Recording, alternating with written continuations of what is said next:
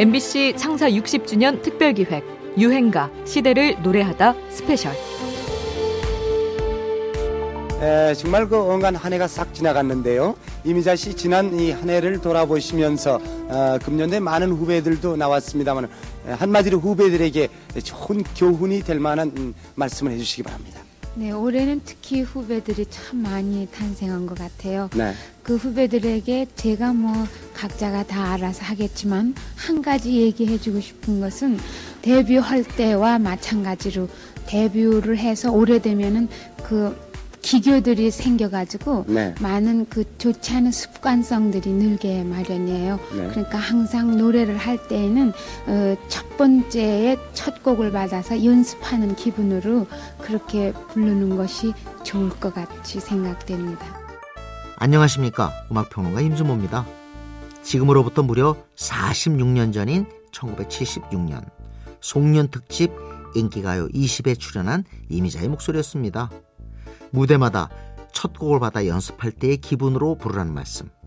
가수가 아니더라도 한 해의 마무리를 앞두고 한번 새겨봐도 좋을 것 같습니다.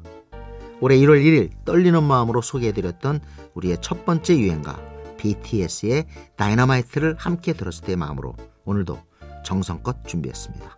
유행가 시대를 노래하다 스페셜 잠시 뒤에 본격적으로 시작합니다.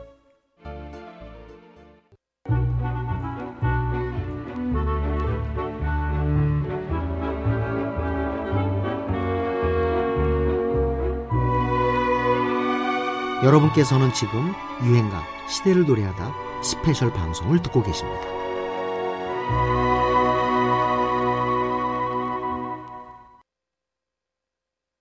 첫 번째 970 겨울에 신호탄 같은 곡이죠. 정말 많은 분들이 요청을 해주신 곡인데요. 미스터 투의 하얀 겨울입니다. 어? 미스터 투요? 크리스마스 시즌이 다가오면 어김없이 전파를 타는 노래가 있죠. 겨울에 신호탄 같다고도 표현하는 곡. 오늘 소개해드릴 유행가는 미스터2의 하얀 겨울입니다. 30여 년 가까이 매 겨울마다 첫눈에 꼽히는 시즌송으로 오래 사랑받아오고 있죠. 유난히도 폭설이 잦았던 1993년 그해 겨울의 추위 속에서 사람들은 이 노래를 더욱 반겼습니다. 오늘은 어떤 가수입니까? 네, 고등학교 시절부터요. 그룹 활동을 해가지고 네. 음악성이 정말 뛰어난 가수들, 정말 파워 있는 두 분의 멋진 총각을 모셔봤습니다. 아, 두 사람입니까? 예. 남자 듀엣. 예, 아, 두 분이 부르는 노래가 하얀 겨울이죠? 예, 예. 하얀, 겨울. 노래 내용이 어떻습니까? 겨울날 저 지나가는 연, 연인의 모습을 보고 내 여, 연인이었는데 남자하고 가는 모습을 지켜본 거예요. 그래서 아, 날씨가 좀 추워지면서 이 하얀 겨울이 많이 나오고 있습니다. 여러분들의 사랑을 바라면서 하얀 겨울은 단숨에 반응이 폭발합니다. 연말 신인상을 수상하게 되고요. 이듬해 가요 프로 정상에 오르고 가요 대상까지 거머쥐게 되지요. 모처럼 나온 겨울 노래, 캐롤송 분위기를 내는 우리 가요에 음악 팬들이 제대로 반응한 거죠. 오랜 인기의 비결 역시 이런 분위기 때문이 아닐까 합니다. 노래 시작부터 울리는 종소리는 크리스마스 특유의 따스함과 로맨틱한 느낌을 전해주지요. 서로 다른 음색을 가진 둘의 하모니도 압권이었습니다. 그 앨범을 내놓고 나서도 과연 이 앨범이 잘 될 수 있을까? 바로 우리의 하얀 겨울이라는 노래가 잘 사람들에게 전해질 수 있을까 걱정도 많이 했었는데 좋은 노래 오랫동안 기억 속에 남는 노래를 들려주고 싶고 그 영원토록 기억에 남을 수 있는 그런 하얀 겨울의 미스터2 그런 가수가 꼭 되고야 말 거야. 이들의 바람대로 이 유행가는 지금까지도 애청되며 오래 살아남았죠. 겨울, 성탄절, 연말의 분위기를 물씬 풍기는 특급 시즌송입니다. 미스터2 하얀 겨울 신촌 지역에 노래를 무지 잘하는 고등학생이 있다고 카세트 테이프를 가져왔어요. 그래서 그거 들어보고 그때 레드 제플린 노래 뭐 Black Dog이나 그 어려운 것들을 잘 하는데 정말 잘했어요. 인터넷이 안 되던 시대라서 웬만큼 실력이 좋아서는 소문이 떠오르질 않습니다. 근데 그 친구는 독보적으로 빙산의 일각처럼 이 봉우리가 튀어나와 있었죠. 아, 도대체 어디까지 올릴 수 있나 보자 할 정도로 진짜 굉장히 높은 고음을 낼 수 있었거든요. 근데 약간 그 음정을 낼 수 있는 사람은 우리나라에는 없었던 것 같아요. 들국화의 전인권, 부활의 김태왕, 신하위의 신대철의 목소리였습니다. 삼옥타브를 넘나드는 놀라운 가창력을 가진 락커 김종수 이야기입니다. 음악하는 사람들 사이에서 입소문이 날 만큼 락보컬의 전형을 보여줬던 그는 당시 한국의 헤비메탈하면 빠지지 않았던 부활과 신하이를 두루 거쳤는데요. 처음 신하이 오디션을 보고 한 번에 합격해 바로 다음날 공연 무대에 섰지만 공연이 끝나자마자 밴드에서 쫓겨났다는군요. 딱 끝냈는데 정말로 멤버들 표정은 안 좋은 거예요. 이거 나가래요. 이제 더 못하겠다고. 제가 우연히 나중에 지금 테이블 누가 녹음을 했어요. 예. 딱 들었는데 진짜 와 이거는 말도 안 되는 거예요. 그러니까 제가 너무 이상하게 한 거예요. 혼자 막 뭐 박자도 없고 막다 미리 땡겨 부르고 노래를 다. 예, 그래가지고 그때부터 제가 꿈을 다지게 되는 계기가 됐어요. 그래서 신대철 씨의 그 날카로운 한마디가 음 악하지 말라 그랬어요 그때. 결국 신하의 보컬 자리는 임재범에게 돌아가고 절치부심한 김종수는 부활의 보컬을 거친 뒤 오디션이 아닌 모셔가는 보컬로 위상이 높아져서 신하의 2집에 참여하게 됩니다. 그리고 1992년 늦봄 대답 없는 너로 솔로 데뷔를 하게 되지요.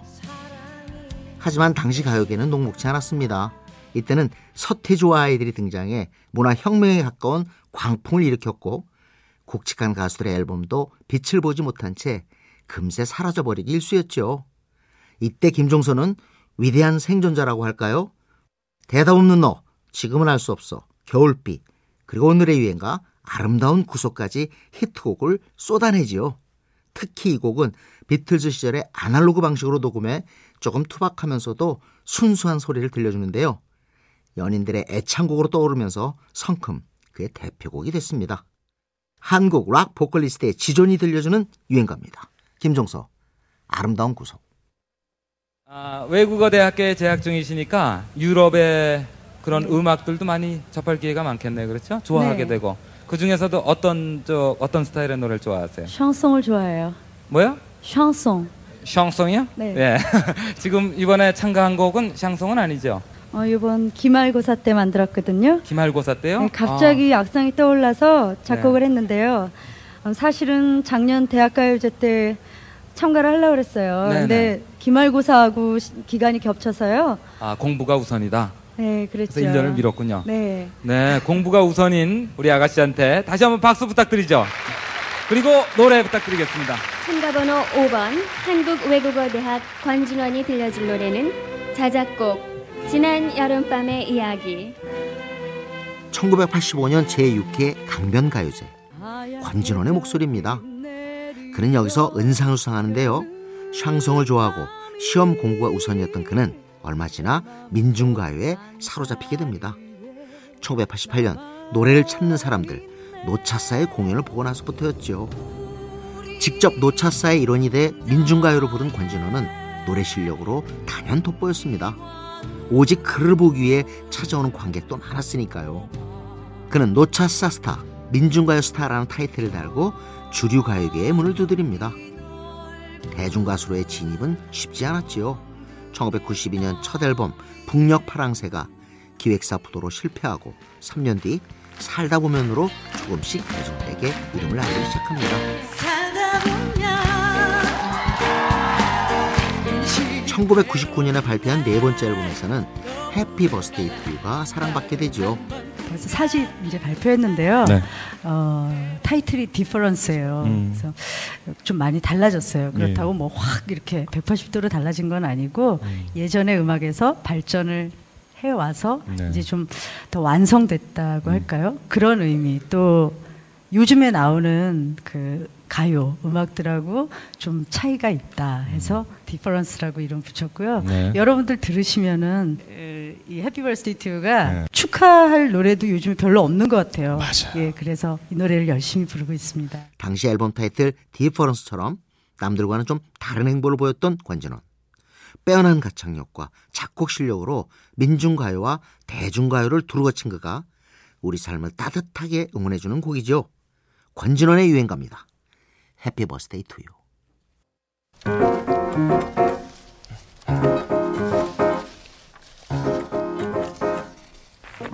잘 추는 것이 중요한 게 아니라 아무렇게나 추며 즐기는 게 중요하다는 이추.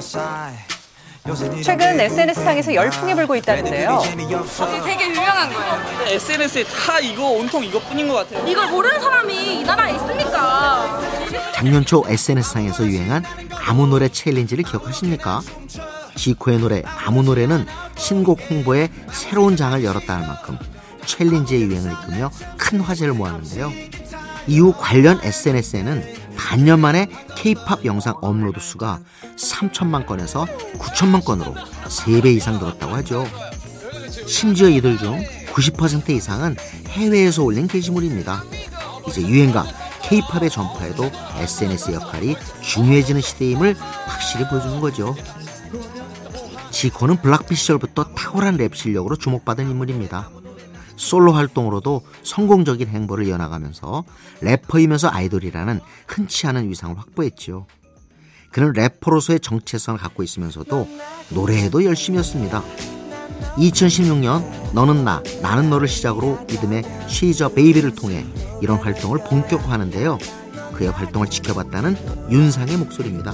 안 그래도 작년 여름인가 어. 크러쉬하고 지코가 네. TV에 어. 라이브를 하는 어. 방송이 한 번 한 적이 있는데 근데 그걸 보고 너무 놀란 거예요. 아, 그 정말 제가 상상하는 이상이구나. 그래서 그 얘기를 작년에 아이유를 만났을 때 음. 크러쉬하고 지코 둘이 하는 그런 음. 라이브가 정말 장난이 아니더라. 음. 그런 얘기를 한번한 아, 적이 있었는데 진짜 잘해요. 자기도 잘해요. 원래 좋아했대요. 그 아. 동네도 비슷하지 않아요? 사는 데가? 네네네, 그래서 사는 거. 언젠가 한번 콜라보를 해볼 생각이다 이런 얘기했을 때 너무 잘 됐네요.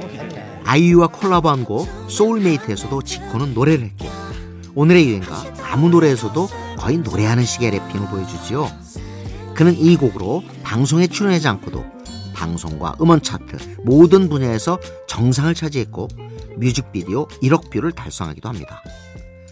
무언가 마음 한켠이 공허한 요즘 젊은이들의 정서를 반영하는 가사 포인트가 확실한 재미있는 춤으로 SNS상에서 따라하기 열풍을 일으키며 코로나19가 빚은 비대면 시대에 가장 효율적이고 성공적인 행보를 보였던 유행가입니다. 지코, 아무 노래.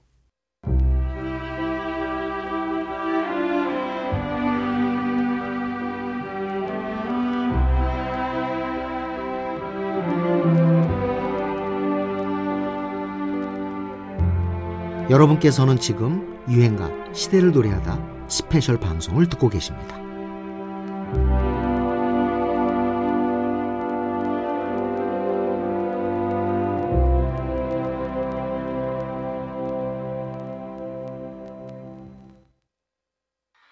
아, 이효리 씨는 누가 받을 것 같아요? 어, 어제랑 그저께랑 제가 받아가지고요. 어, 제가 확실히 하는 거는 제 능력의 한계인 것 같고요. 네. 2003 영예 최고 인기 가수상은 우리가 흔히 말하는 가, 가수왕 네. 이수영 축하드립니다. 이수영 씨예요. 자, 수영 씨 잠깐만. 예, 숨, 숨, 숨, 숨 들이셔, 숨 들이셔. 큰일 나, 큰일 나. 잠시, 예, 예, 자. 괜찮아. 예, 괜찮아요. 아, 지금 효리 씨가 너무 절친한 친구잖아요. 지금 말을 못하고 있으니까 효리 씨가 대신해서 좀 얘기를. 수영 씨가? 음악 방송에서 1위만 해도 너무 감동을 하고 우는데 뭐 여러 가지 생각도 나고 그런 것 같은데 나중에 후회하지 말고 빨리 얘기를 해야지. 그래, 예. 이거 말이죠. 역사에 남는 순간이니까 가장 고마운 사람 누구예요? 딱 한 사람. 고마운 사람 얘기. 하나님 감사합니다. 예. 알겠습니다. 네. 지금까지 역대 수상자 중에 가장 짧은 수상 소감이에요. 가장, 가장 짧고 가장 길게. 나갔어요. 예. 네. 2002년 MBC 10대 가수 가요제 라라라의 이수영이 가수왕 최고 인기 가수상을 수상하는 장면입니다. 친구인 이효리가 도와줘야 했을 만큼 감격에 겨워서 말을 잇지 못하는데요. 1990년대 말은 H.O.T, 젝스키스, 신화 같은 댄스 음악 중심의 아이돌들이 활약하면서 젊은 층은 열광했지만 기성세대들은 대중음악의 주요 소비층에서 밀려나 소외되고 있었죠. 2000년대 들어서도 보아, 이효리가 슈퍼스타로 등극하면서 댄스 음악의 독점 현상은 계속됐습니다. 오래전부터 댄스 음악과 발라드는 대중음악의 두 축을 이루며 발전해왔지만 이미 댄스 음악 쪽으로 심하게 기울고 있는 상황이었습니다. 브라운 아이즈로 대표되는 R&B 발라드는 서양 음악 느낌이 강해 기성세대의 관심을 끌지는 못했죠.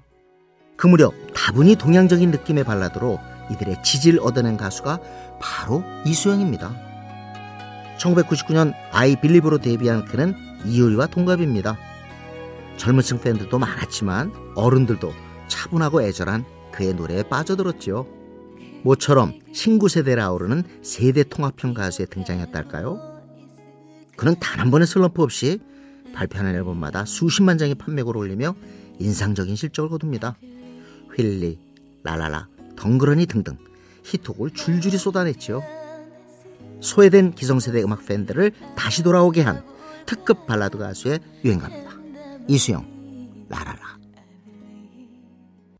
노래만 들어서는 절대로 이 모습이 떠오르지가 않, 않아요. 언제부터 그 노래를 하기 시작한 거예요? 아 노래요. 어, 네. 노래는 어렸을 때부터 굉장히 좋아했는데요. 네. 아, 이제 노래를 해야겠다 하면서 연습한 때는 고등학교 예, 2학년 때 어, 하게 됐어요. 지금 지금도 고등학생. 아 제가 데뷔할 때는 고등학교 3학년이었는데요. 아, 네. 이제 해가 바뀌면서 예, 이제 20살이 됐습니다. 예. 어 이제 스무 살된 거예요? 네. 야, 근데 아, 목소리는 완전히 그 늙었어요? 아, 아니요. 네. 좀 이렇게 뭐랄까요? 숙성된. 예. 아니요 이제 어, 그런 얘기를 많이 들어서요. 예, 네. 괜찮아요. 그냥 늙었다고 하셔도. 예. 1999년 12월 해줄 수 없는 일로 데뷔한 박효신. 고등학교 3학년의 어린 나이였지만 풍부한 바이브레이션과 음색으로 단박에 R&B 음악의 신성으로 올라섭니다.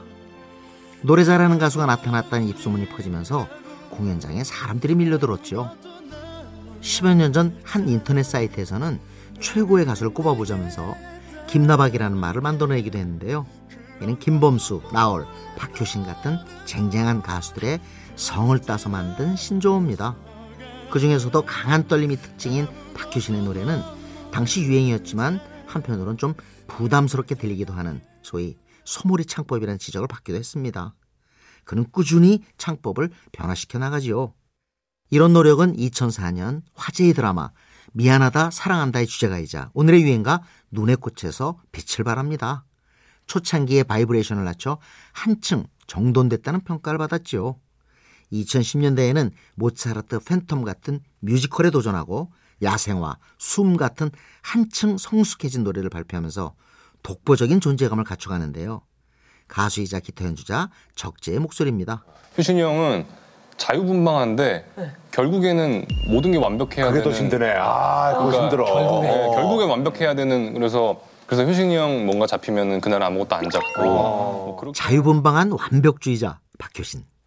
데뷔 초부터 나이에 비해 성숙하다는 이야기를 들어왔지만 시간이 갈수록 더 성장하고 더 진화해가는 가수지요. 이제는 대표적인 겨울 시즌송이 된 노래입니다. 박효신, 눈의 꽃. 6월 9일에 소개해드렸던 160번째 유행가. 한때 금지곡이기도 했던 아침 이슬. 양희은의 목소리입니다. 그의 말처럼 노래마다 사랑으로 물을 주고 잘 가꾸어 주신 여러분 덕분에 지금까지도 긴 생명력과 의미를 간직해 올 수 있었던 유행가들. 그 안에 숨어 있는 이야기들을 찾아 2021년 한 해 하루도 빠지지 않고 달려왔는데요. 함께 달려주신 애청자 여러분께 마음 깊이 감사 올립니다. 유행가 시대를 노래하다 스페셜. 이제 정말 마칠 시간입니다. 지금까지 기획 김현수, 연출의 하정민 프로듀서. 정말 고생하셨습니다. 저는 음악평론가 임진모였고요. 스페셜 방송은 오늘이 마지막이지만 우리에게는 아직 남은 날과 남은 유행가들이 있죠. 이제 딱 6곡이 남아있네요. 잠시 뒤 11시 52분에서 57분까지 본 방송으로 다시 찾아오겠습니다.